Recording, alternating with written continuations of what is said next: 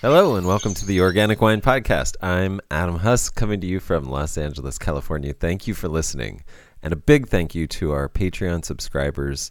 Your support makes this podcast possible in practical, tangible ways, but also in intangible ways that are just as important. You make me feel supported and appreciated.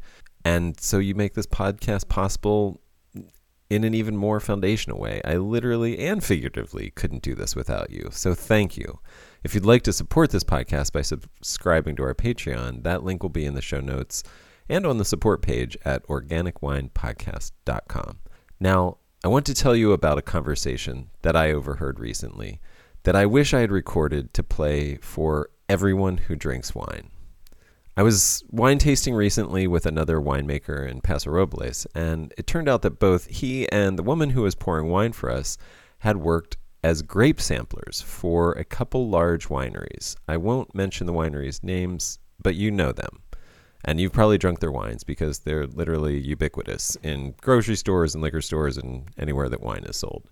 Both of these folks had similar experience as grape samplers that to this day had left a lasting impression, and that's what they were talking about. And now, just for context, every winemaker samples grapes, and because large wineries manage thousands of acres of vines, they employ people whose sole job it is to drive around in the fall and pick grapes from each block of vines over the, those thousands of acres to bring back to the lab and or do field tests to determine ripeness by various measurements. As grape samplers, both of these young people had been encouraged by their employers to taste the grapes as well, to develop their palate for ripeness and flavor, which can at times be more important than chemical analysis. Anybody who does this, you get to know that and actually rely on your palate more than sometimes the numbers. Um, both of these people had refused to taste the grapes, and they refused to taste the grapes because of the safety videos that they were required to watch as part of their jobs for these wineries. You see, in California, it's a law that if you spray certain things in your vineyard, anyone who enters that vineyard as an employee is required to watch safety videos beforehand to ensure that you know the risks and perform your work with informed consent. In other words, we must first sit you down and explain to you that you're taking your health and life into your hands by exposing yourself to the things that we spray in the vineyards. This knowledge of what was sprayed on the thousands of acres of vineyards that they had to visit had so freaked out both of these people that they'd refused to put the grapes into their mouths. The same grapes that we've bought and sold and drunk in these brands Cabernets, Chardonnays, Sauvignon Blancs, etc. This kind of farming is true for the vast majority of the wine, really in the world, but specifically in California. One of the direct quotes that I remember from the conversation was when the tasting room manager, explaining why she decided not to work as a grape sampler for a second season, said, I mean, I want to have kids someday. This kind of thing is just crazy. Like, this is what the farming is that is the vast majority of grape farming that our wine comes from. Of course, my hope is to reconnect you with the farming behind the wine that you drink and buy and sell. We're so disconnected from the soil that our grapes grow in, and I think we might change our farming decisions if we had to walk that soil every day, if we had to be in those grapes. We shouldn't have to endanger ourselves and future generations to enjoy a glass of wine. My featured sponsor for this episode is Vermont Vineyards. Vermont Vineyards designs and installs vineyards of all shapes and sizes all over northeastern U.S. If you're considering planting a vineyard, get in touch with Stephen at Vermont Vineyards at vtvineyards.com slash OWP. That's vtvineyards with an S dot com slash OWP for Organic Wine Podcast, all lowercase. And a special thanks to Stephen for suggesting my guest for this episode. David Keck is my guest, and he's a master sommelier and Vermont vigneron, farming and making wine under his label Stella 14. David and I had a fun conversation that started before we hit record and finished after our connection dropped out. And it was interrupted multiple times. So, what you're hearing is really the highlights about David's approach to wine, wine knowledge, wine growing, and winemaking, and so much more. Despite the truncated nature of this conversation, there's a little something for everyone. Enjoy. Oh, and if you stay tuned to the very end, beyond when the final music plays, it's actually not the end of the episode. There's a little special second part, very short, little addition, special reward for staying tuned to the very end about the legend of the mosquito. David, welcome. Thank you for having this conversation. No, um, glad to be here. So, I guess I'm we we we had started a conversation just for anybody anybody listening. We had a lovely, lively exchange for the last 15 minutes that I wish I had hit record sooner. And I am the question I'm starting with now, or the the point that I wanted to make now. You made a really great point about how how long the clonal selections of Pinot Noir have been made and that we you know have been refined and toyed with and tweaked over centuries and millennia even to arrive at you know these lovely pinot noir vines that we have now. So why wouldn't we want to work with those you know as opposed to not necessarily in opposition to or instead of but you know when we think about something like marquette which is a huge popular hybrid it's only been around for 20 years. And you know we've got a long way to go in terms of refining and toying and tweaking it and getting it to a point where it's even better than it is. I mean it certainly makes delicious wine now but um, where could it be in 2000 years and uh, I, my only comment to that is i two i mean one the continuing propagation of pinot noir around the planet prevents the toying and tweaking with other things and two sure. i mean i grow pinot noir and it is uh, you know without spray it is not a very resilient plant you know it is yeah. it might have great flavor we might have you know bred it and toyed with it and tweaked it for flavor. But in terms of resilience and hardiness and mm-hmm. resistance, it is uh, it is poor. Period. um, and so that's where I think you know my my only counter to that idea would be, which is like let's give you know vinifera is great you know like no i'm not i don't i'm not dissing vinifera obviously it's got like lots of wonderful things but we need to adapt we need to change we need to continue to have development of new things. And when you have, like in the US, seven vinifera grapes that make up 70% of the wine production, like that just uh, automatically excludes so much innovation and breeding and, you know, tr- trial and error with other things. Like we we need a wine culture that's more inclusive of new things and new ideas that are able to get commercial uh, backing. They you know that can have some economic viability so that they can continue right. to grow well, and develop.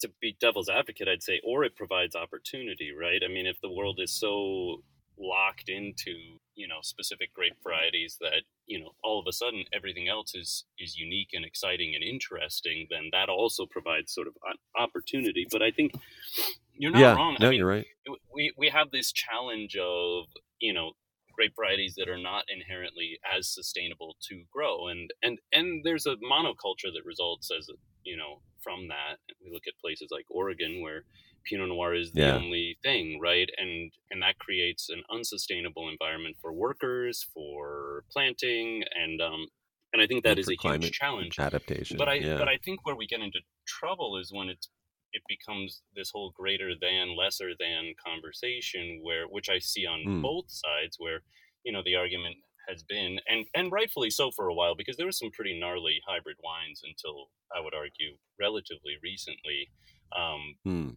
and you know it, it was kind of like you can't make great wine with hybrids has been the argument but i think there's also the argument that i'm hearing very loudly put forth that vinifera is you know the the colonialization of wine and it's the it's the evil you know plant that we need to move away from and i think that these things can coexist. I mean i, I would like to continue yeah. drinking beautifully made riesling from germany because it's delicious and i don't think and, and i think there's nothing colonialist about it. It's been grown there for 2000 years very successfully and not on the backs of anyone you know? Like, yeah. it's very very uh very, and beautifully made.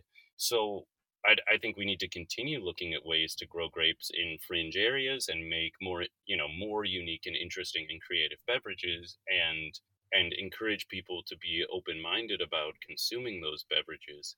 But um, but I think they have yeah. to also be delicious, right? That's our that is yeah. our um, obligation as winemakers. Yeah, I, I I hear what you're saying. I think you're pointing out the this idea that you know a, a lot of what you're hearing is reactionary and you know and probably with good cause in a sense because of how the how dominant this idea of like vinifera supremacy has been in the wine industry for the past 50 years. Yeah. um you know there is this uh, you know understandable reaction and like you know sort of like f vinifera kind of thing like enough of this yeah, enough of this crap you know um, well, and like, listen, I and I do think it's time for a change. I mean, I think it is time to open the doors to to other things. You know, and and I think it's happening. You know, I mean, like yeah. you said, it like that dominance of vinifera actually has has been its own undoing now, where people are just like, "Wow, can we please try something else? Thank you." Like anything. I'm, you know, I'm open to anything. Just give me some variety, please. like, yeah, some, something um, new, please. Yeah, yeah, yeah. Um, but I, I guess I'm I look at it from like an ecological standpoint, as I mentioned, you know, and, and anyone listening to the show understands that this is why I'm doing the show, which is like to think about, you know, so a place like California where I live, like if hybrids had been, you know, not denigrated, they literally, you know, could have reduced spraying of pretty shitty chemicals for years uh, here. You know, if they had, if if it hadn't been, if we had allowed for the adaptation uh, earlier in in the 20th century or the continuing adaptation of of hybrids to to be more flavorful to be commercially viable in terms of taste. You know we could have and, and i think we're at that point now where I, I really believe you know hybrids need to be re-entered into like these the big vineyards of california um, yeah, and well, and continued. You know i think it needs to be a process where people just open their minds that it doesn't have to be just you know vinifera because you could have something that literally doesn't need to be sprayed it's resistant to pretty much everything you know is bulletproof against pretty much everything that that california can throw at it and i mean economically it's smart and then just environmentally it's incredibly smart too and especially as we you know we need hardier and hardier hardier varieties with the extremes that are happening with climate change um, yeah, so well, that's i mean uh, yeah go ahead. i think that's i i totally agree with that i think that the challenge has been um, in the element of wine that is probably the most important if we ever want to be successful, which is the delicious element. And, you know, it's, you can make the most sustainable, you know, uh, spray free, spectacular grain on the planet that is, that isn't wheat that can you know feed gluten free people the world round and if it tastes like garbage and cardboard then it's going to be almost impossible to sell no matter what. Like um, it's going to sell to a very right. niche group of folks and i think that hybrid varieties have evolved over you know the past 50 years in a really positive way. I think right. having tried hybrid varieties in you know competitions and in local areas 20 years ago i mean there's a reason that they were not being propagated and it was not because people were so beholden to Cabernet, it's because the wines were really challenging um, right. and foxy and weird and flawed and and not delicious at the end of the day. And I think that was the bigger issue. And I think now we've yeah. got hybrids that are really, I mean, you know, Marquette, Frontenac, Blanc, I think is really spectacular. Saint Croix, these these grape varieties that are so resilient and also make delicious wines.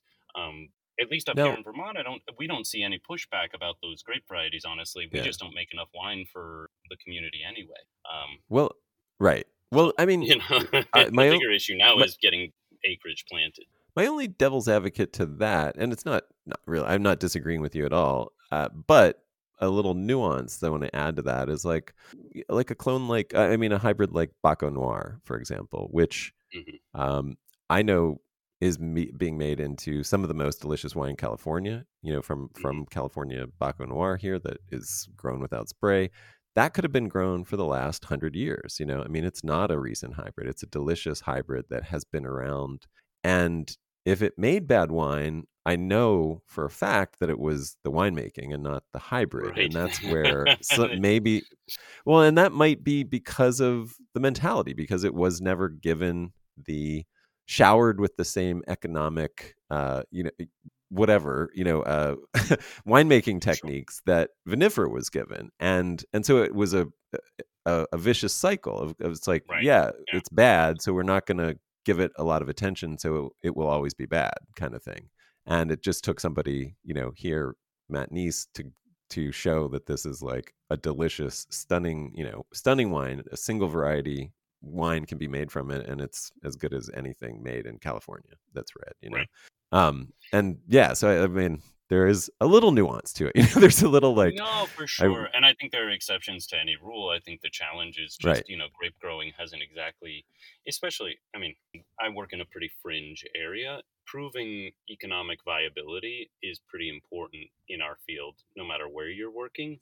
And and that's challenging. You need people to take risks, right? And that is always the Yeah. thing that will create evolution and change in any industry.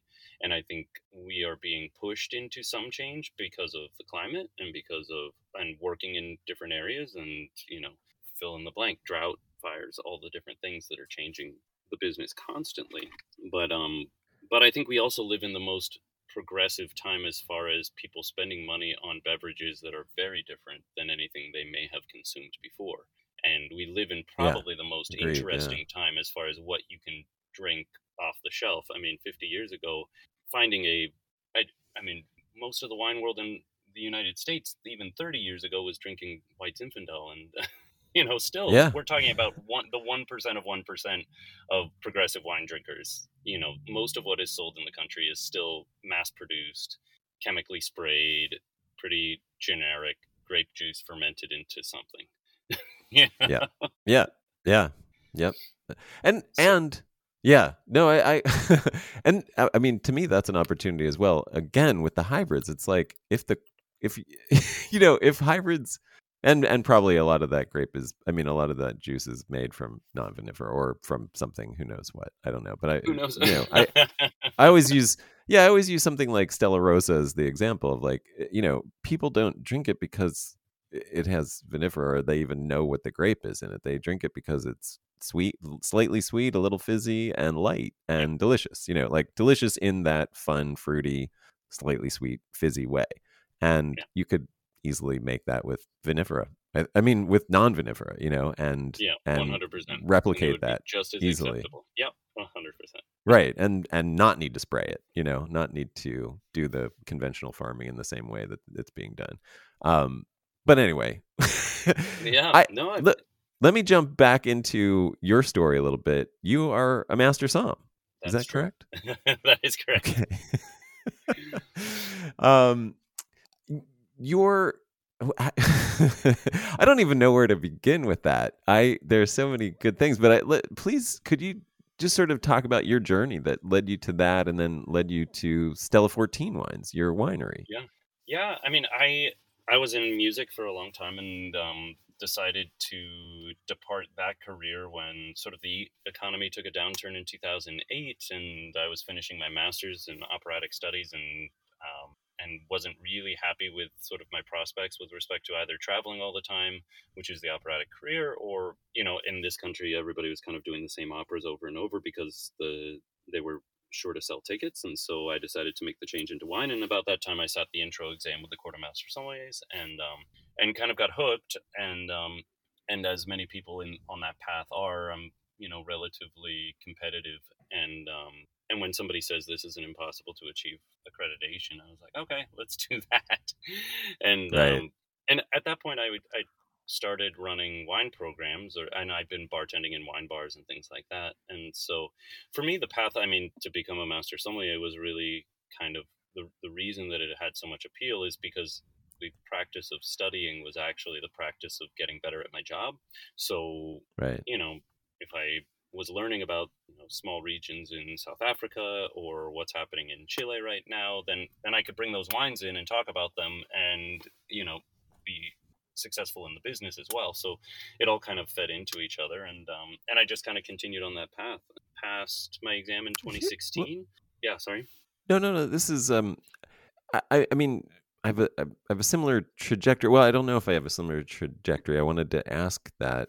Did you have the experience of tasting a, a really amazing glass of wine that led you to be like, oh, what's this wine thing? Let me, let me, what is this thing that's doing this thing to my sensual experience? and then want to learn more? Or did you start reading? Eh, just out of like some curiosity and you know this challenge and competitive spirit and then like sort of get hooked that way through like oh this is tied to culture this is tied to history this you know this this subject Yeah. is really has a fascinating and, and connections to things that are much bigger than i expected uh, a, a, a little beverage to have like what, what was that I think it was some moment for you Um, Okay. I don't know that there was a moment necessarily. I um, okay I like to talk about. I mean, I was working in New York and and studying, and uh, on a, a coach and um, conductor that I was working with.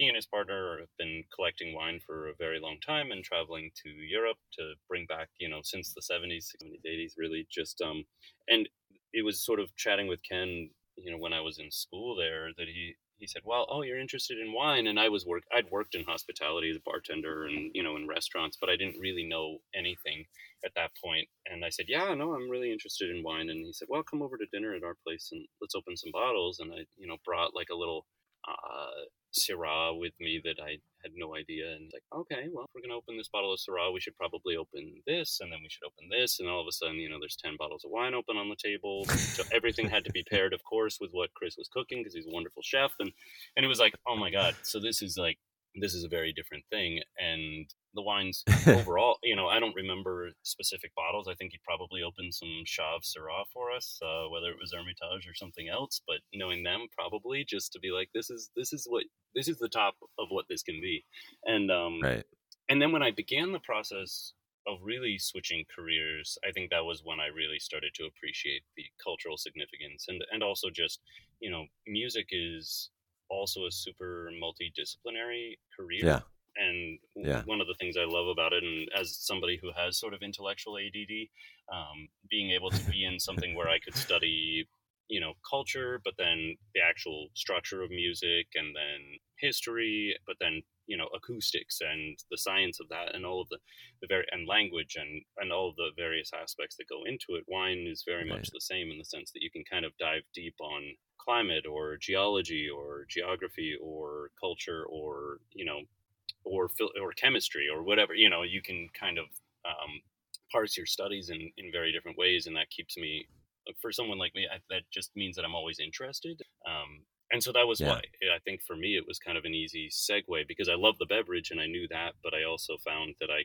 there was so much to learn and and it's also in a similar sense um, to music it's a very humbling field in that there is always someone who knows more and there's and nobody knows everything there's always more to learn and deeper to go um, right that sounds familiar so i think that's great to, to be in a field where you, there is you know a, a constant striving for more understanding and deeper Yeah, yeah, that's uh, that's lovely. I I'm also curious when you decided to branch out from. Uh, I, I, are you still working as a som? No I mean, not really in restaurants, I guess I should say. not in not in restaurants we'll do pop-ups and things like that i'll, I'll Yeah, kind yeah. of I mean, I- on occasion right. Obviously, I know you're using that knowledge and experience and everything else. I, I know you're Yeah. doing education and all kinds of cool stuff with it. Um, but what was that transition like to starting a winery then to starting Stella 14? Like, what what were your thoughts? Was it? I mean, yeah. I, I mean, what what were your goals and and were did you have to adjust those? Did what were your expectations and did you have to adjust day. those?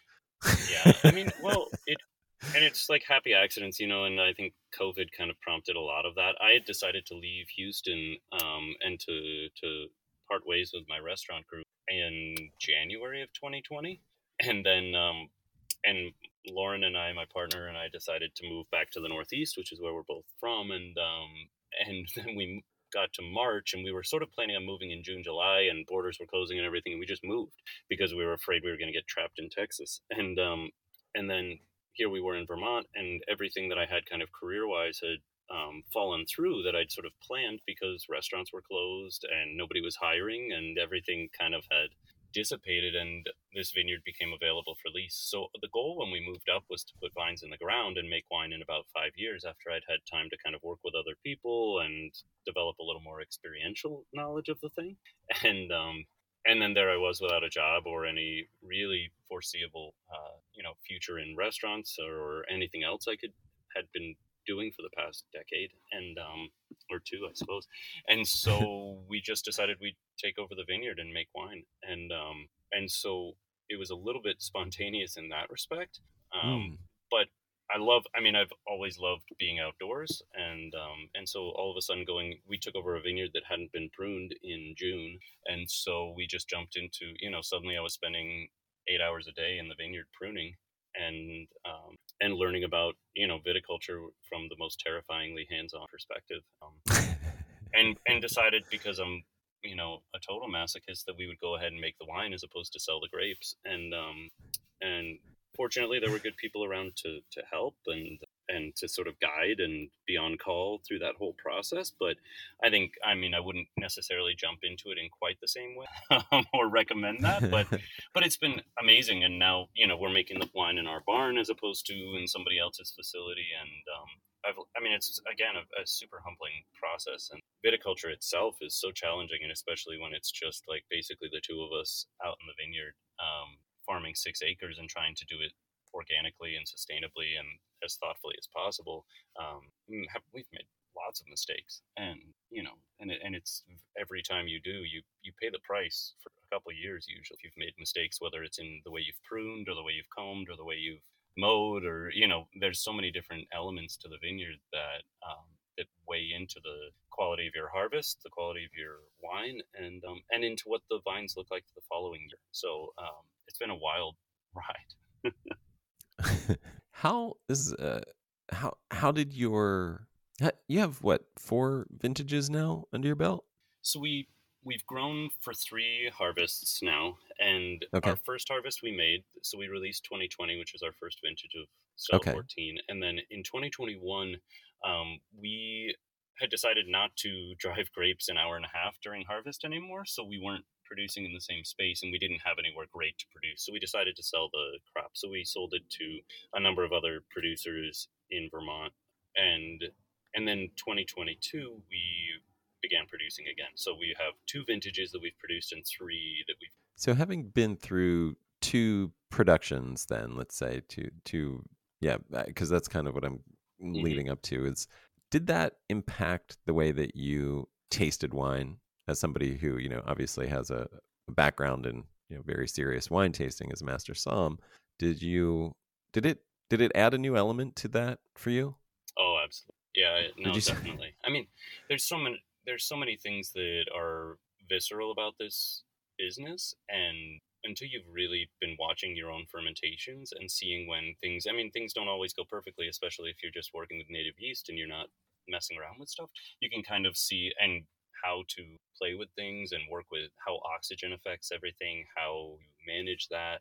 Um, that education's been really interesting, but it also means that when I taste wine, I have a much greater appreciation for the things that where I, you know, before I could say, oh, okay, there's, you know, maybe a little bit of VA here, and I can, it sort of tastes like maybe this fermentation went a little hot or something. That now is a much more specific and kind of visceral understanding of what I'm tasting in from understanding and having watched and sort of felt my own fermentations in a different way. And I am right. still so green and such a novice in this that I, you know, I'm looking forward to another 10 years of this and being able to look back and say, okay, yeah, wow, I, you know, back then I thought I right. had a better understanding. I still didn't have a frigging clue. And so, um, but, but definitely right, right. I taste so, wine differently and the way oak yeah. plays out and all of those things. I mean, it's just, it's, yeah, and I and I can't yeah, say like, that it's one thing specific. It's just kind of the whole experience.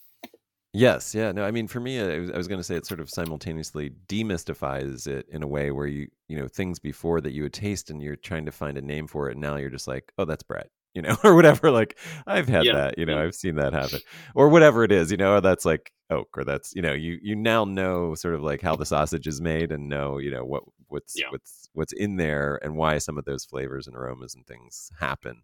Um, Absolutely. But then at the same simultaneously, you'll when you taste certain wines, it sort of adds a new layer of like when it works out, you're just like, wow, that transcends winemaking somehow. It's like the one plus yeah. one equals three in this case, and then it sort of adds that extra level of like appreciation for when that comes out. You know, oh, that... absolutely, absolutely. And and just talking with people who have real mastery of the craft and have done it for a really long time, my questions are totally different now and Right. their answers as a result are that much more interesting and layered to me because I am Right. asking different. I'm, and it's funny. I was just chatting with a colleague about you know teaching viticulture and teaching vinification from a you know in as a master sommelier and Court of Master Sommelier classes, and I and I view it so differently now than when I first started teaching. And one of the things Yeah. I feel like it's that I hope to convey to a younger generation in, in the work that I do is saying, you know, helping them understand what to look for in a vineyard and what to ask in a winery because you know we all start a lot of us start in this industry and you're you are thoughtfully taken by someone on a wine trip to a brilliant region and you're talking to winemakers and you have no idea what you're asking or why you're asking you know the most exactly. pedantic like oh what percentage of you know new oak is in this wine and nobody cares right the winemaker's looking at you like you're such a dork and Right. and now I think right. you know I have a totally different set of questions that I would ask, and and the way I teach it is different. It's saying you know okay let's let's talk about what you really see when you go to a vineyard. What are you looking for? Because when we took over this vineyard, I mean I was walking vines that I was ostensibly taking responsibility for, and I had so little idea what I was. Um, Right. and I say oh my god, being able to humility. see a vineyard. Huh. Oh my god! It's Yeah. just like, what am I doing? What am I doing? And and this is, you know, these are hybrid varieties that have been cultivated in kind of classic New England tradition, like three, four trunks, some of them, and just Wow. like wild growth. And oh my god, I didn't know what I was looking at. Yeah. Yeah, no, I, I'm very jealous of you know somebody who like like Lucie Morton, uh, who is an ampelographer, who like I just Mhm. imagine her, you know, her knowledge just by looking at a vine is so encyclopedic that it's like I just, you know, I'm so jealous of that ability. I mean, I Oh, learn something absolutely. every year, every vintage, like just to, you know, and and and you, I am sadly learned by making mistakes. Like you're, oh, this looks great, and then you you realize, oh, that's like so overcropped, or so, you know, whatever it is, like Yeah. you know there's so many ways that like you learn to see you know whatever and yeah yeah it's a it's an amazing journey um and and always learning like you said there's always more to learn and there's always like you know a lucie out there who who is like Yeah, this amazing mind that you can learn from like uh, she's Absolutely. forgotten more than we'll ever know kind of thing um Yeah. what now with stella 14 then how did you approach the winemaking i mean you have like you come from you know when you have i mean you had a pretty encyclopedic knowledge of of world wine at that point in terms of you know at least you know what the court uh looks at and you know so how do you narrow that down to like I mean, what you're gonna what you're gonna do in your winery Yeah. Well, I mean, some some of that is determined by circumstance, and we got three, Right. three hard days of frost at the beginning of the season, which was uh, the earliest frost that the valley had seen in about 30 years. So that was unexpected, and that changed some of our plans, um, just with respect to fruit ripeness. But um, but with our first vintage, I mean, what we really wanted to do was create wines that number one we wanted to drink, number two we're pretty un um, adulterated and really just as as clean and as pure an expression of the fruit as we could make because we don't know and frankly nobody really like knows what these wines are supposed to taste like. We're making wine in vermont. There's no history here of winemaking Right. goes back more than 20 years 30 years. We're on the oldest vineyard in vermont one of two of the oldest vineyards right? Like and And- it's it's how old so the vines were planted the vineyard was planted in 95 um, but it was planted to a lot of the hybrids that were available at that time. So a lot of the french like Ah. maréchal foch and Seyval blanc. Yeah. and and then when frontenac became available in 96 it was planted so 99 and 2000 were the plantings of the, a lot of the frontenac that we work with. And then the marquette came out in 2006 and we sort of planted uh, and they were planted soon thereafter. So um, got it anyway, so there's no. It's not like oh, we're gonna make a classic Vermont Marquette because that isn't a thing um, yet, right? So um, Hey. we drink a lot of Beaujolais and we drink a lot of uh, Lambrusco, and we have an almost exclusively red variety planted vineyard. So a, a tremendous amount of what we made was bubbly red um, Petnat because um, nice we were like, okay, this will be it. They're high acid grapes. You can't really Right. do much about that. Like Frontenac just has screaming acidity, and and it's red. It's super dark. So even making rosé, we made a rosé which is red. Um, like it, it, the tiniest Right. amount of like straight to press, and it's still pretty red.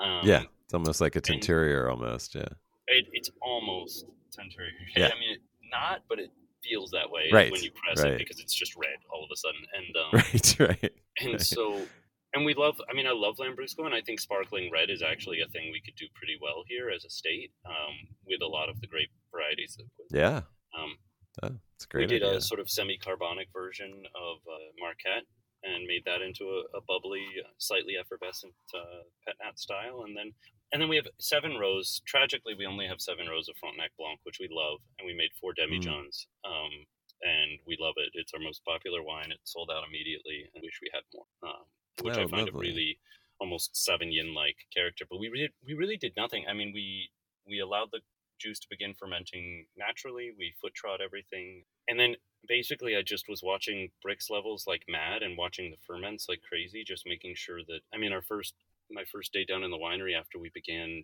anything with skin contact I had a flex tank egg that was just bubbling over the top. I walked in and I was like, "Oh no, my god, what is happening?" You know, the skins are pushing out the top. The you know, there's red flowing on the ground. I was in total panic mode and punched it down with my hand.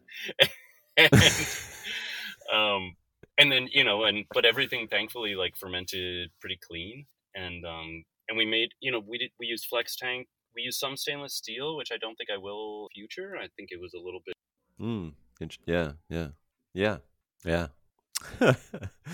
uh, yeah, no, that's I honestly just remembered probably one of the best uh, Vermont wines I've had is a sparkling red. And sadly, I haven't had your wine yet, but uh, yeah, my favorite Vermont wine to date was a sparkling red. Um, delicious, like just a beautiful, beautiful wine. Uh, so I think you might be onto something with that as a state style kind of thing. yeah. All right. So, so the thing that I'm thinking about is, I it's it's you just got back from uh, a trip to Dallas that uh, was in the intervening time since we last talked, and in that time, as as a master som, you went and conducted you know a weekend or three day education for people who are sitting their advanced som uh, or, or about to or preparing to sit their advanced som um, certification tests. And i so i'm really fascinated by that experience. Um, i sat in the intro you know i did i did the intro test you know and then decided i wasn't interested in being a som but you know, passed that intro level. Um, Yeah. and it was a fascinating thing where it was sort of like you better come like yes there was instruction but you better come with some knowledge so it, it's a lot of self self learning on the outside and then you come and sort of test yourself is that an- is that an accurate way of describing that Yeah, absolutely. I mean, I think the intro for sure is that way, and then you know there there is a little exam at the end to kind of consolidate and and I guess uh, summarize a lot of the information that's been conveyed over the two days the exam occurs. Um, the advanced course is thankfully without an exam. Back when I sat my advanced exam, it used to be actually three days of education work and um, and teaching and doing blind tastings, and then you went straight. Then on the third day, you went to lunch, and when you came back, you started your examination for the next three days. And so there was no ability to breathe that entire week. It was like, okay, absorb anything that you haven't got already, and then sit an exam. And um, and now we have it split so that basically you sit for three days with just coursework and just i mean just you know we had a, a wonderful seminar on sake they had a seminar on piedmont they had a seminar on uh, you know business of the sommelier and, and pricing and everything else sort of falls into that category and a bunch of blind tastings and then everybody kind of has a glass of champagne and goes home to work and study before they sit the exam and the purpose really of the course now is to sort of show what the level should be for study leading into the advanced sommelier exam, um, but also a chance to ask questions, meet master sommeliers, understand that we're not aliens and that we're accessible and we're there for ask us questions and um, and to make those connections so that in the year ahead as they're to study they might that they can reach out to and say hey david i'm working on this. What do you think? Way off. Or you know because a lot of people don't live in urban setting necessarily where they have you know sommeliers available. Yeah. Now, I guess what I was getting to, I so I like I I've I judged some competitions, um, some wine, you know, sort of wine competitions. Have you done that ever? Judged a yeah oh yeah absolutely judged a competition. Okay. Yeah. yeah, yeah the, um let's see the rodeo I- competition I'm-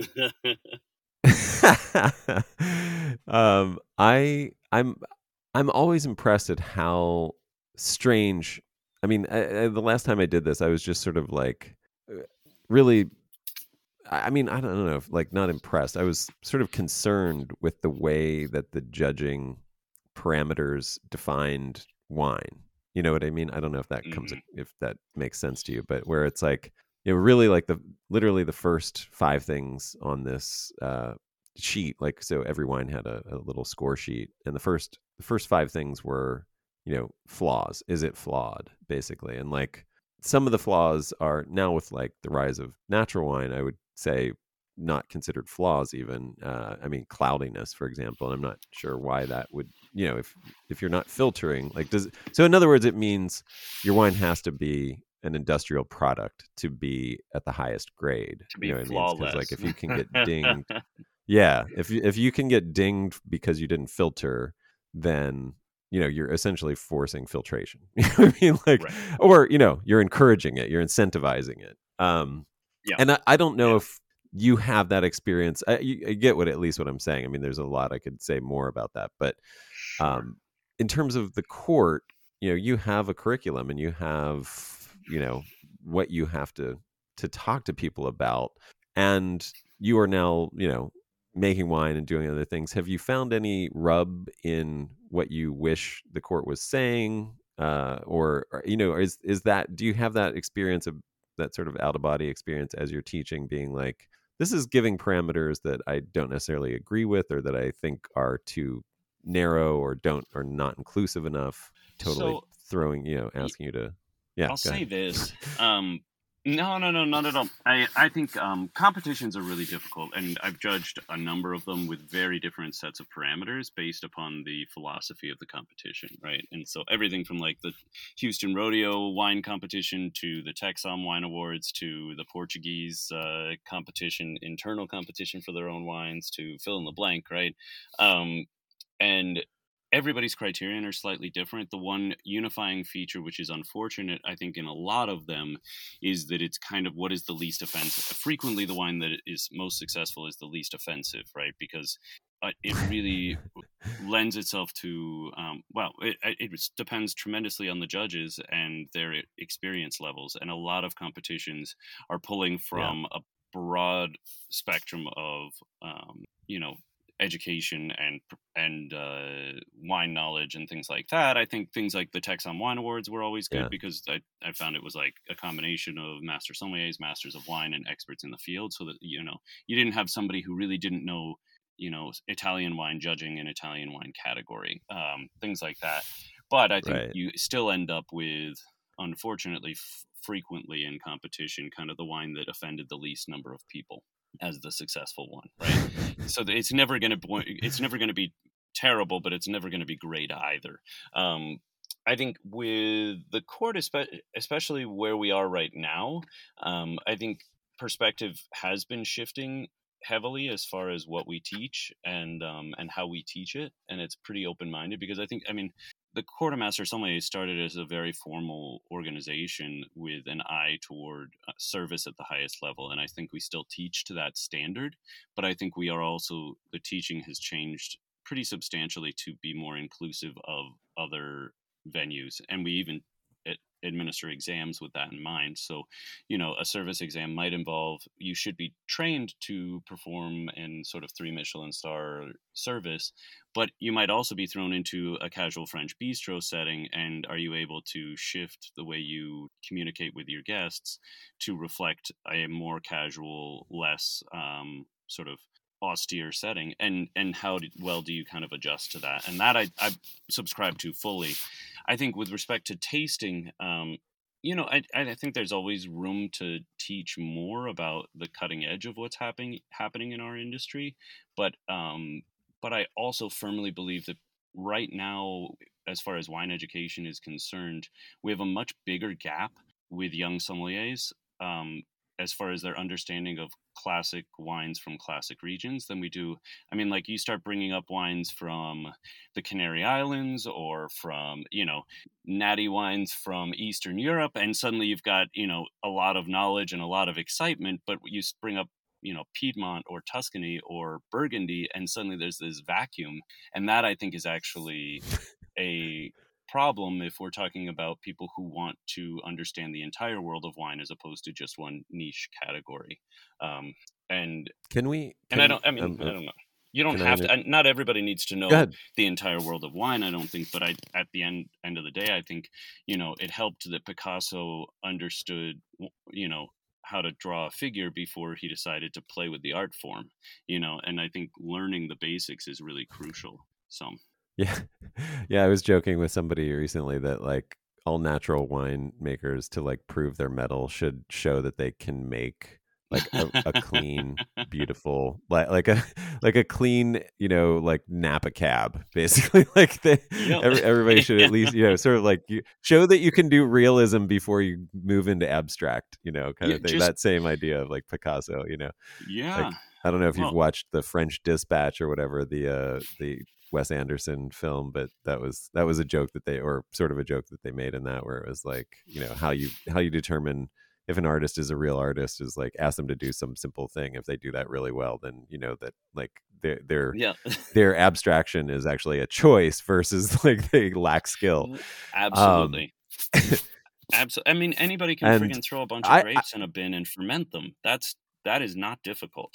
Um and i'm not saying right. that we should be everybody needs to know how to manipulate and use all the tools because we have more tools and more toys and more you know gels and filters and things that you can do in a winery. I don't think that everybody needs to learn how to totally strip the soul out of a wine, but I do think that when right, right. you know, like I, I had this great a great conversation, and I think I may have mentioned this already, but um, you know, I've had I had a wine that was kind of going sideways a little bit on me, and started calling people left and right because I'm like, listen, I don't know how to fix, I don't know how to fix this, and I'm not trying to like change it into some perfect example of this wine. I just want to make sure that I release a wine that isn't filled with, you know, acetaldehyde.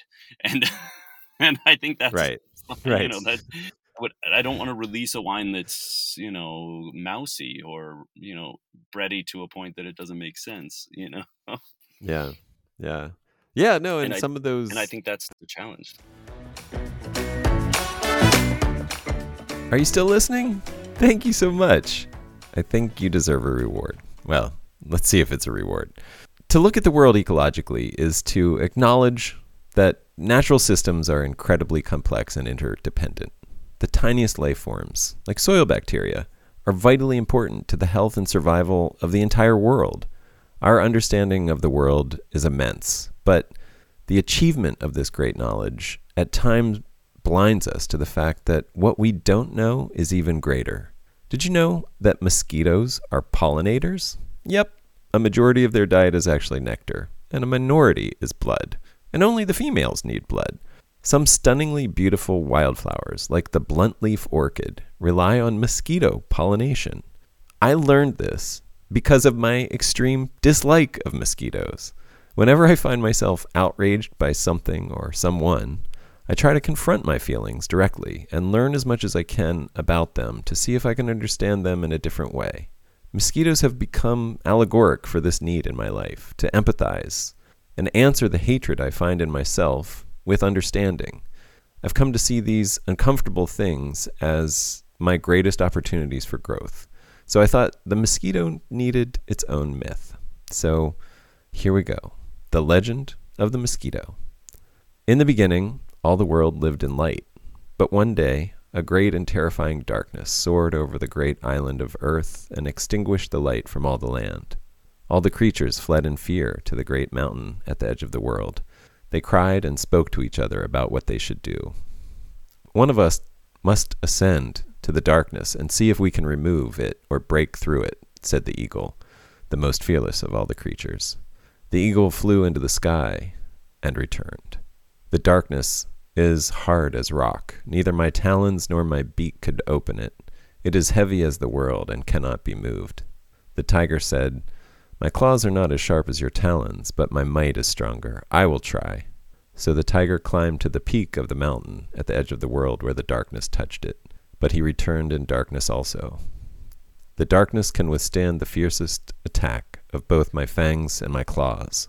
The other creatures trembled when they heard this. The human, who was not as brave as the eagle or tiger, said, I will use my tools, my sharp spear, my axe, my gun. Surely the darkness cannot resist steel and bullets. But the human too returned in darkness, their ammunition spent, their tools broken, and their eyes empty. One by one, every creature with claws or talons or fangs or horns tried to penetrate the darkness, but all failed. In the silence of their despair, they heard a whispering voice say, I will try. Who speaks? the eagle asked. It is me, the mosquito, the mosquito said. The other creatures moaned. You're only good for irritating us, the tiger said. You're as fragile as a dandelion seed and as annoying as a splinter.